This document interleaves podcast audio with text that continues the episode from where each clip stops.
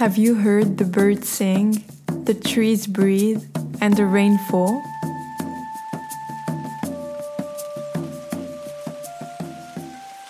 The stories we tell ourselves are what create our reality.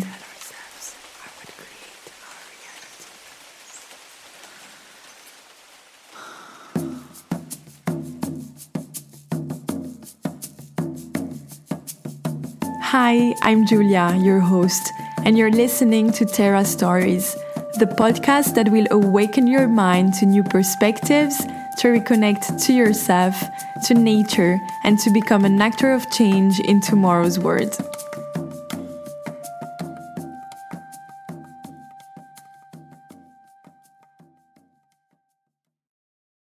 In the past year, I've been wanting to explore these materials that I've grown up with in my home the palm leaves, the bark cloth, the raffia. And I've been playing with this idea of exploring my past, present, and future selves to not re traumatize myself by keeping myself stuck in the past, by trying to anchor myself in the present with nature and through meditation and movement so that I can be more intentional about the future and where I'm going to be. Birungi's journey starts with her ancestors, who always found inspiration in nature for their creative work. Through the use of banana tree fibers, bark cloth, and batik techniques native to Uganda, they crafted various forms of art that shaped her childhood. This left her with a profound respectful relationship with the natural world, driving her to revisit these traditions and incorporate them into her own life, leading her to become a collage artist and an art tutor. Influenced by her roots, nature, black feminism, and Afrosomatic movements, Birungi employs her art as a means to explore ways of achieving well being within a community. How did Birungi's origins impact her childhood? How did she choose natural materials for her art, inspired by her ancestral traditions? How can this art promote healing? Dive into the vibrant colors, textures, and movements of Birungi's mindful art as we explore these questions and more in this episode. But before, don't forget to activate the little bell on your favorite platform so you don't miss any new episodes and support Terra Stories by adding 5 stars on Apple Podcasts or Spotify. That really helps. Now, let's go back to the show. Thank you, Birungi, to be part of Terra Stories and to have this conversation today together. If you want to describe yourself to to the listeners, to uh, give a little introduction. Sure. Thank you so much, Julia, for inviting me. I'm so happy to be here. I think the best way of describing myself is I am trying to be well. I am using artwork and engaging with nature and also with my friends, family, and community to understand what it is that helps me maintain my well being and also how we can share that together because my well being is in part to my friends, family, and people that I engage with. We share this earth together, we share this planet together with interesting success. but it's really it's through understanding how we can and how I can show up that is helping me to support my mental health and well-being. And um, that's why I, I, make work. And i think that's why we have a similar interest. And i'm really glad that you you invited me here. I love the fact that you found through arts the way to i feel like work on your mental health help people work on their mental health, share your connection to nature, do so many things around art. And we're gonna go much deeper into this later. But what I like to do is go back to where it all started because it tells a lot on, on someone, on their interests. So let's go back to little Birungi. How was your childhood? What was your connection to nature as a child? Were you connected to to your origins? How how was it? Ooh, I love this question. So my earliest memories are of playing in nursery school with my like little contemporaries and cousins when I was around three. We moved to Uganda for about 18 months between the ages of like two and a half, four. So those are my formative years. And, you know, we would run around barefoot. I just m- remember Kampala and where we lived just being very green and very lush. So that was my childhood and that was great. But we moved back to London and luckily we eventually moved into social housing that had a really big garden that you know we were really lucky with that and my parents and my aunt we all helped to like clear the garden of rubble and you know, lay plant grass plant tomatoes and roses and ugandans we have a culture of weaving with palm leaves to make these beautiful colored mats so we that's what we would use in the garden and i would love to spend time out there by myself or with my siblings and just enjoy being in the garden. So it's very integral to my my being and I'm very lucky that I've always had that. I guess a development of that would be just looking at all the artwork that we had in our home from Uganda that were made from wood, made from bark cloth. The mats, which people don't really look at as art, are, are gorgeous and incredible and vibrant so all of that plant life from Uganda was was in our homes in southeast London, in our little Uganda. yeah, that really informed who I was, where where I came from, and um, luckily, you know, we are able to go back every few years when I was younger. I have that connection, but I didn't understand how things were made. I didn't really understand the cultural significance of some of these materials so it's always just been in the back of my mind to explore that, and I've been able to do that. But that's an adult Birungi story, not a baby Birungi story. and I I love what you just said about the um, the artworks that you you saw that were exposed in in in your in your house, like the the materials they used to to create this. Does it show the connection they had to nature and the fact that they were using natural things to to create arts? Does it show in your opinion the connection that they had with nature? Very much very, very much so. It's just integral. It it's just what what is you know every family's grandmother would weave mats i didn't I only learned recently that there are people in our family that can make the bark cloth from the mutuba tree which is an incredible woven material that you make by skinning the tree. An expert needs to do this, and they hammer it smooth. And it's just always been there in our home, but I didn't know how that how that got made.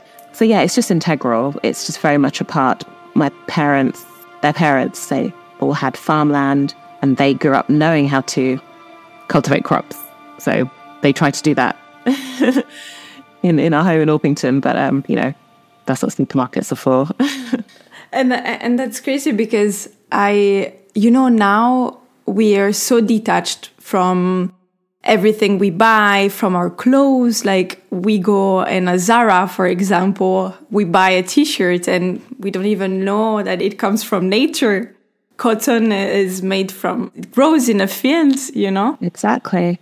I learned that my mother picked cotton when she was younger. In Uganda? Yeah. Um, the, the government encouraged everybody to grow cotton for export. So I'm sure that was under British influence. So yeah, she has a memory of doing that and she wasn't happy about that.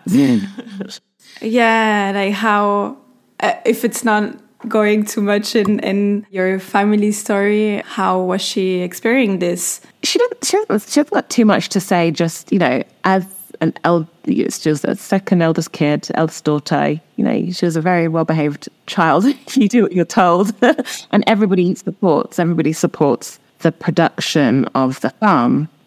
You know. Yeah, and I when we hear this, we feel like it's been years and years and years, and it, it's recent. It's not that old. Yeah, I, I can see that with each generation, there's been so much change. My mother has just turned 75 today, and she wasn't the first in her wider family to go to the UK, but she was the first in her family of her parents' children to go to the UK and study there, set up a life there that's so different from her parents. Um, in the postal service, she was a civil servant, and her mother was a traditional stay-at-home mother, looking after the, you know, many many children.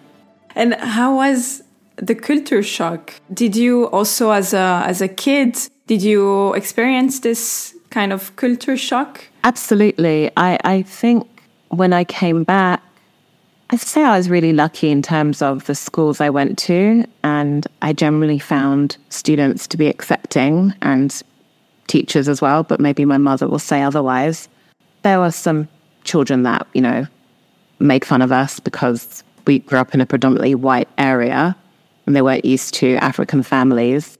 But that's just how, you know, we prepare for we prepare for that and um, my mother, it's one of the things that she would always say, you just need to work twice as hard, you know, in comparison to your white counterparts.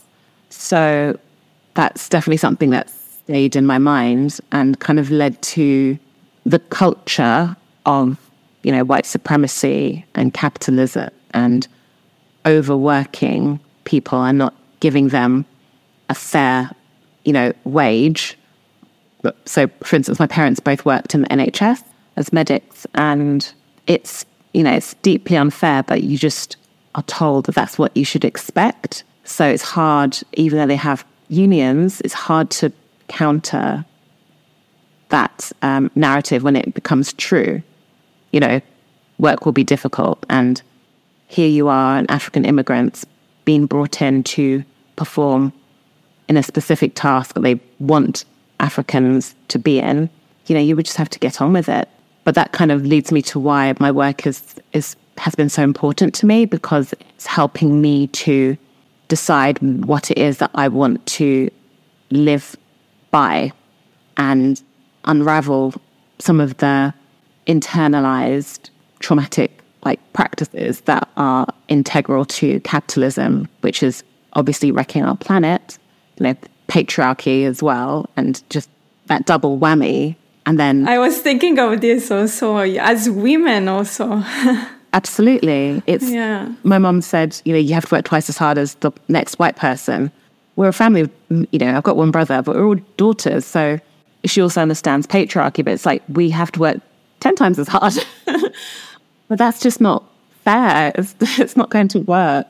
It doesn't work, and it didn't work for me and yeah it's amazing that you made your own path to face those obstacles. So the small Birungi grew up. How did she take the path of arts? What brought you there? I'd say it's always been with me. I've as a young child i always wanted to be an artist so i'm really glad i've got to honor baby Birungi in that. But it was really i would almost say i had to. Past 10 years I have been exploring through a self taught collage practice the ways of piecing myself together using African print fabrics, card, just whatever I have to create artworks that I can relate to so I can create images that affirm me and also help me to articulate what I'm experiencing. And that has developed as I've had more time, but also created more. I, have needed to. I've really come to have some you know, traumatic experiences in my childhood that were kind of replicated in workplaces where I've, because I've been grown up and socialized as a black woman, black girl, black woman, I've expected really poor behavior from organizations who represent that kind of that dominating force. And when I'm able to, and I've been fired twice whilst being um, mentally unwell with depression and anxiety, it's been then that I've really made massive leaps in understanding myself through artwork, these conversations that I'm having through my artwork. And the choice of materials as well is, is significant. In the past year, I've been wanting to explore these materials that I've grown up with in my home the palm leaves, the bark cloth, the raffia.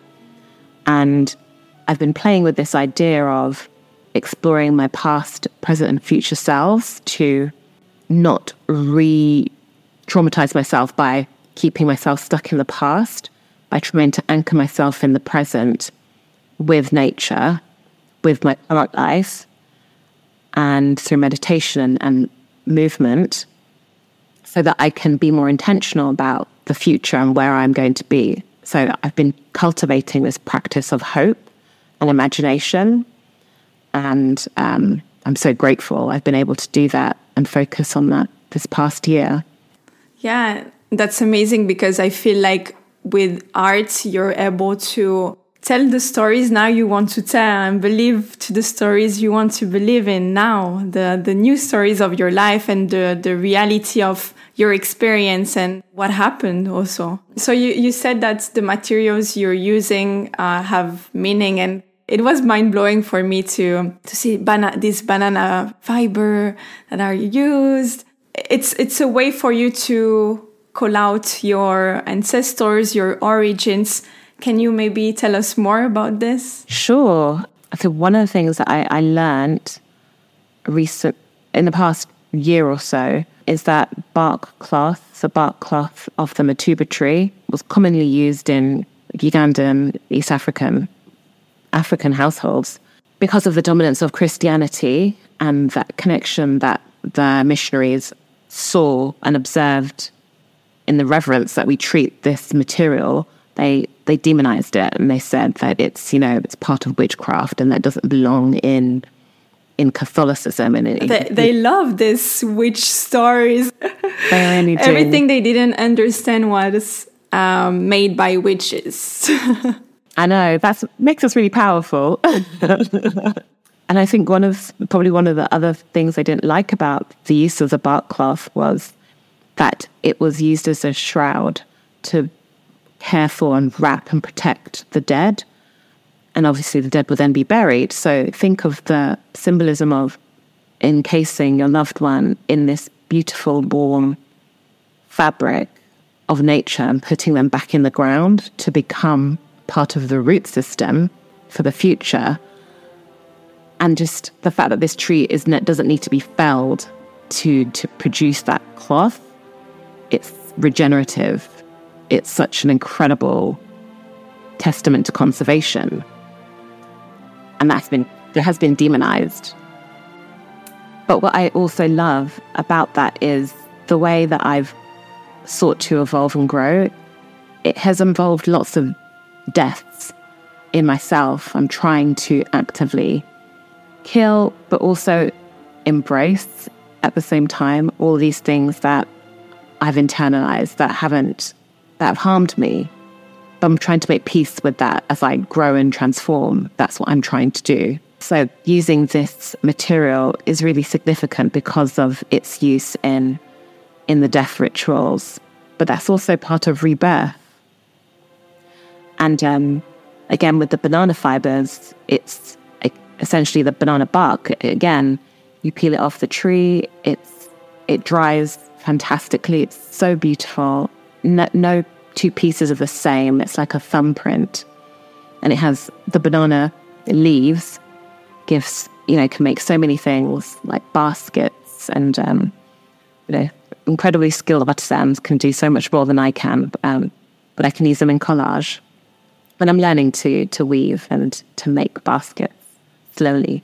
that that's wonderful. They have so much knowledge, and it's wonderful that you can learn this knowledge and do it and share it with the world you connect to nature and you you tell nature stories also through your art what are the other ways not only maybe using natural materials but how do you tell nature stories through your art how do you feel like you're connecting to nature i think it's there's a few things the tactility in the textiles and the fact that you have to, there's a season for harvesting the bark cloth.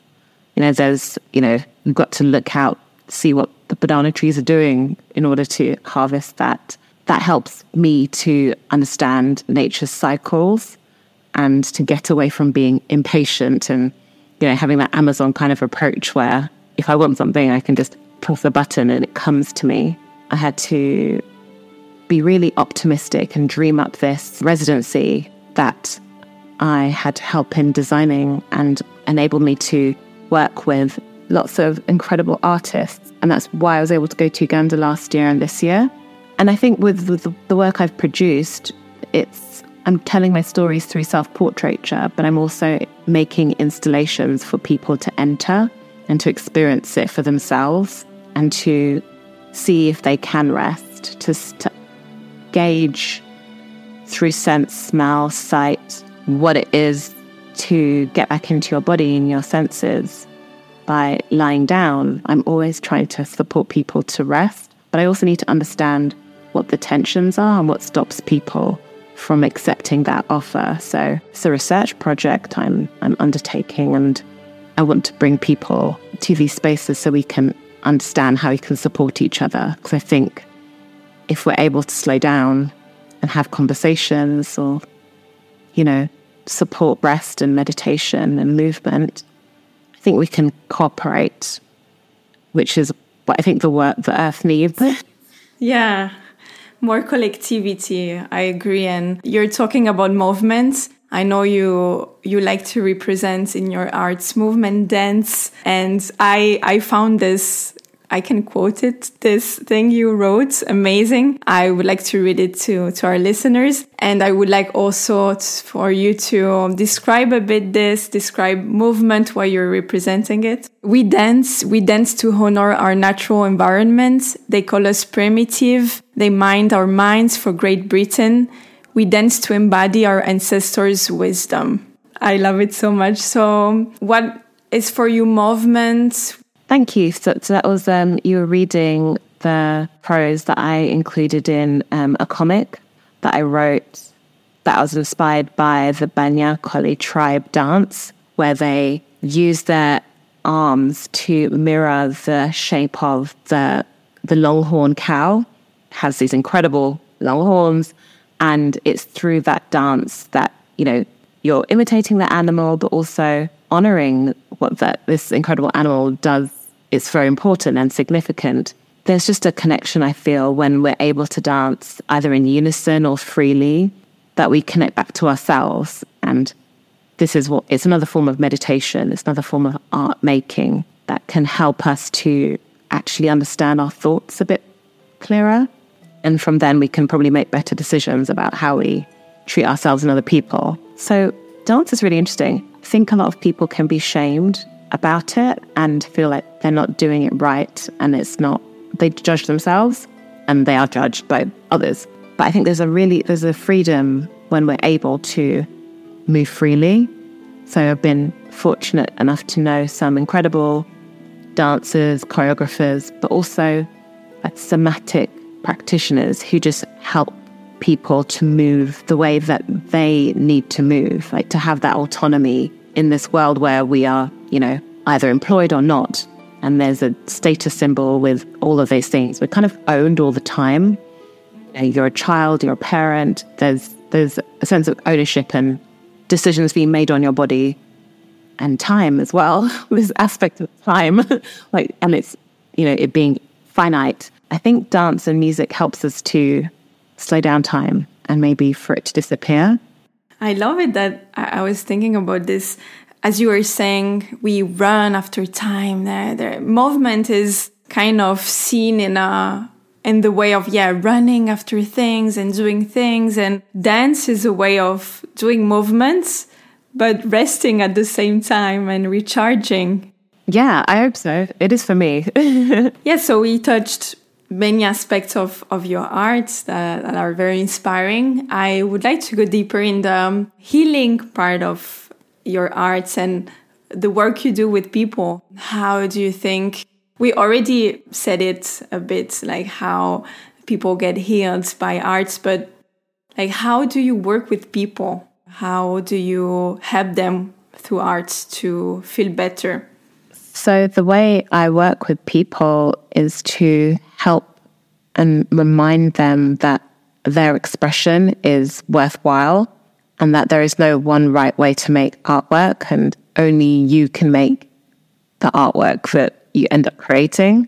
So, please feel safe to express yourself and to learn a bit more about yourself by the way that you pick color, shape, form. When people eventually drop their nerves, and they do quite quickly, that kind of time limit goes. There's a, we kind of forget the time, which is really gorgeous.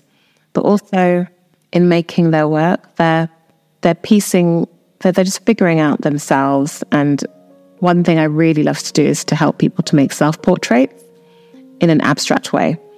And again, it's very liberating and just fascinating how people connect to these works.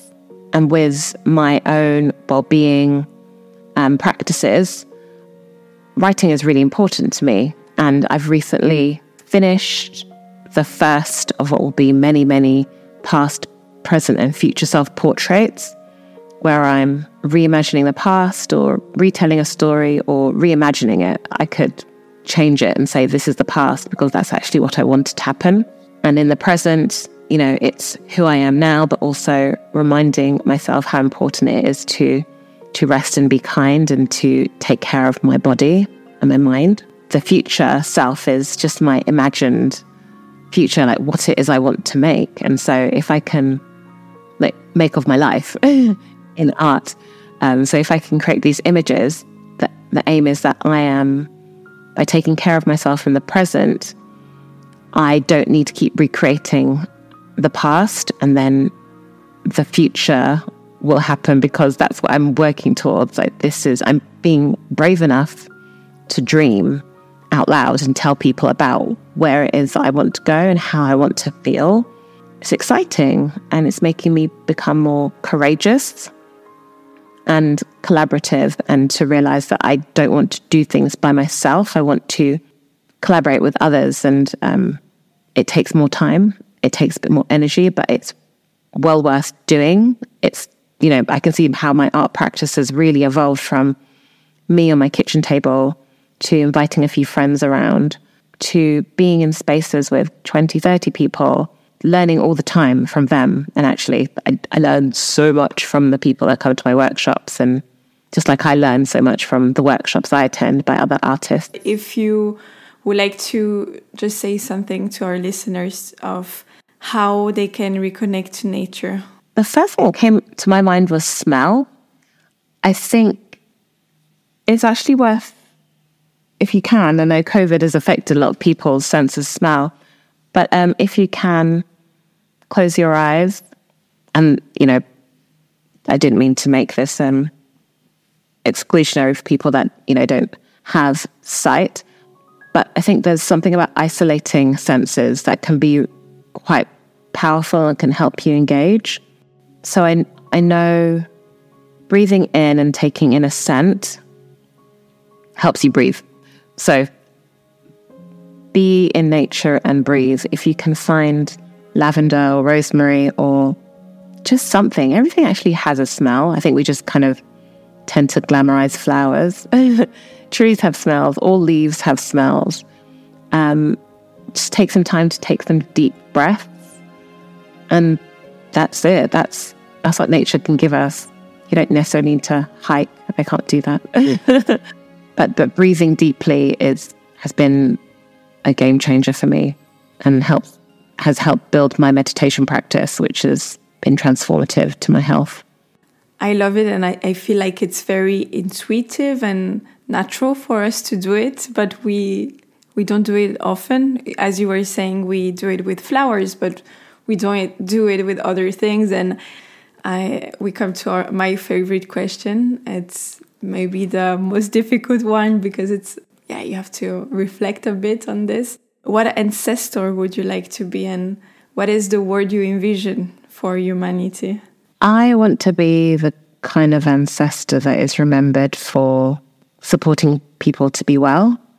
And that isn't prescribed. I have no right to tell people how to live their lives or what's best for them, just to discover who they are and what that means. That's what I feel like my purpose is for myself and to share that with others. And I think there's often a pressure about we need to come to a consensus about what to do. And I'm not sure that's possible, but I think we all need to try in our own way.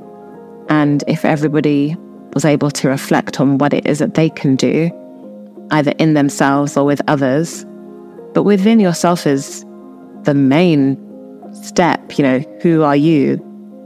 Don't need to impress other people. Yeah, I think that's that's my message, and I'd hope to be an ancestor that supports people to be curious enough to figure themselves out as we evolve. So it's a lifetime process. I think it's fascinating as well, though. I loved it. Thank you so much. It was so inspiring talking with you. I don't know if there is something that comes in your mind that you didn't say and want to add. Just that I'm, you know, the way you have approached me, I absolutely love your work and telling stories of the earth, personal and, you know, with terra and plants has been really inspiring. So, equally, if um, any of your listeners are interested in connecting and helping yourself or others to retell their story, that's part of my work as well. I want to help people to unearth those stories in themselves. And those are the people I want to connect with. So it's an invitation. yeah, we'll add your um, your website, your social media on the description so they can maybe go learn more about your work and connect with you. So thank you so much Birungi, for this lovely moment. Thank you so much, Julia. I've really enjoyed our conversation and to many more. The podcast is coming to an end. Thank you so much for listening. You can find Terra Stories on Instagram at terrastories.studio and on LinkedIn. If you liked the episode, talk about it around you, share it with your friends. That's the thing that would give the biggest boost to the podcast and don't hesitate to write me about the topics or personalities you'd like me to invite or address. I wish you a beautiful day or evening.